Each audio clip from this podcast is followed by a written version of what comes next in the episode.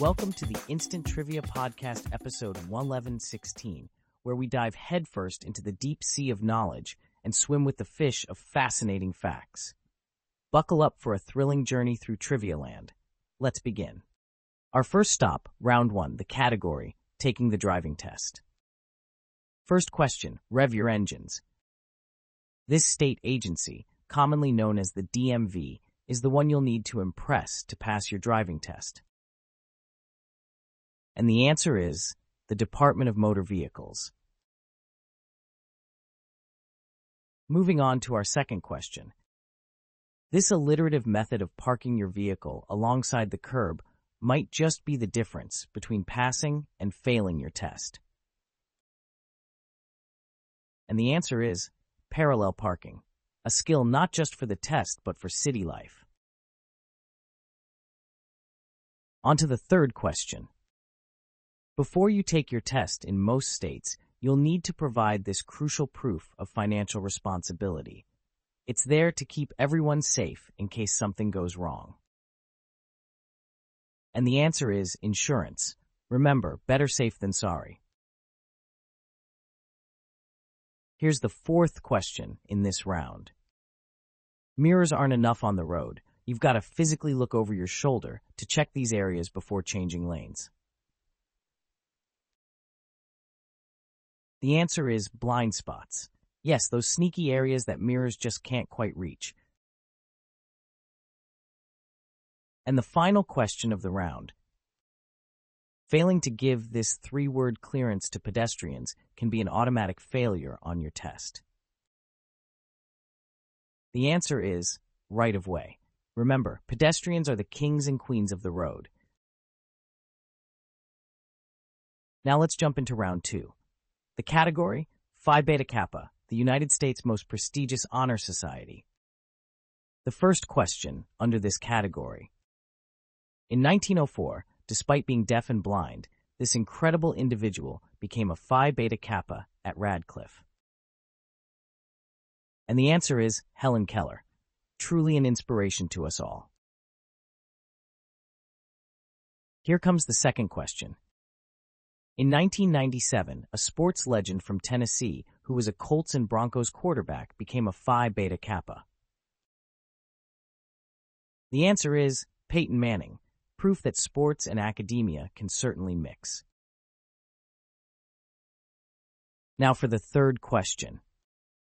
In 1941, a certain Betty became a Phi Beta Kappa 22 years before writing The Feminine Mystique.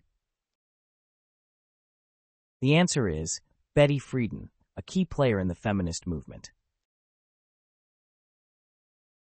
Fourth question, coming your way. In 1916, this Phi Beta Kappa went on to be a significant researcher on sex at Bowdoin. But no, he wasn't into drugs or rock and roll. The answer is Alfred Kinsey, a man who changed the way we understand human sexuality Final question of this round. Back in 1842, this Phi Beta Kappa from Bowdoin went on to become a famous novelist from Salem, Massachusetts. The answer is Nathaniel Hawthorne, known for his classic novel, The Scarlet Letter. We're halfway through our trivia journey. Welcome to round three. The category, water sports. First question. This Cypress Gardens show is performed on water, not on snow. The answer is water skiing, a thrilling and splashy spectacle.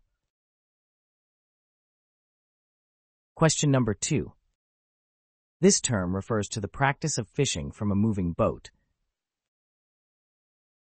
The answer is trolling. No, not the internet kind. Question three. This term describes what an unlucky surfer has just experienced, as immortalized in a famous song. The answer is surfs up until it's not. Question 4. A competitor in this sport was used as the model for the nude male torso atop LA's Olympic Gate. The answer is water polo. Now that's a unique claim to fame, And for the final question of the round, synchronized swimming used to be called water, this, even though it's hard to be on point in the pool. The answer is ballet, a graceful dance, whether on land or in water.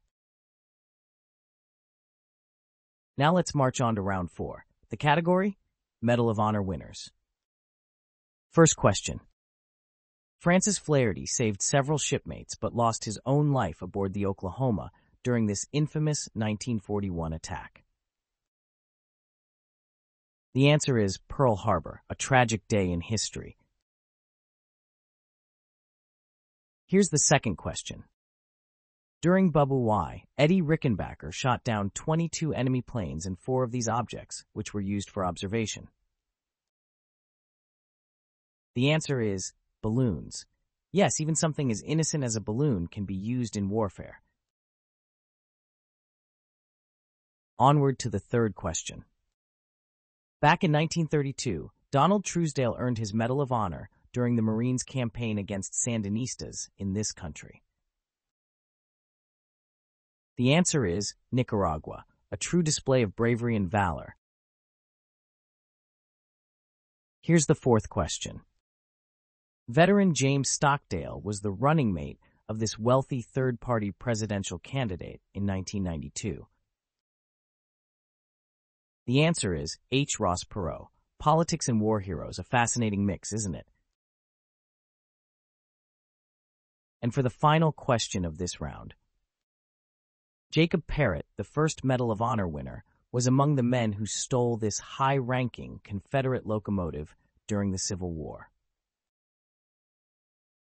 The answer is the General. Talk about high-stakes Grand Theft Auto. And now we've reached our final destination, round five. The category, the world of misters, but specifically those named Mike. First question.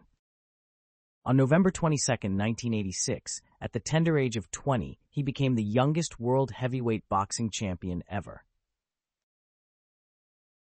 The answer is Mike Tyson, a true titan of the ring.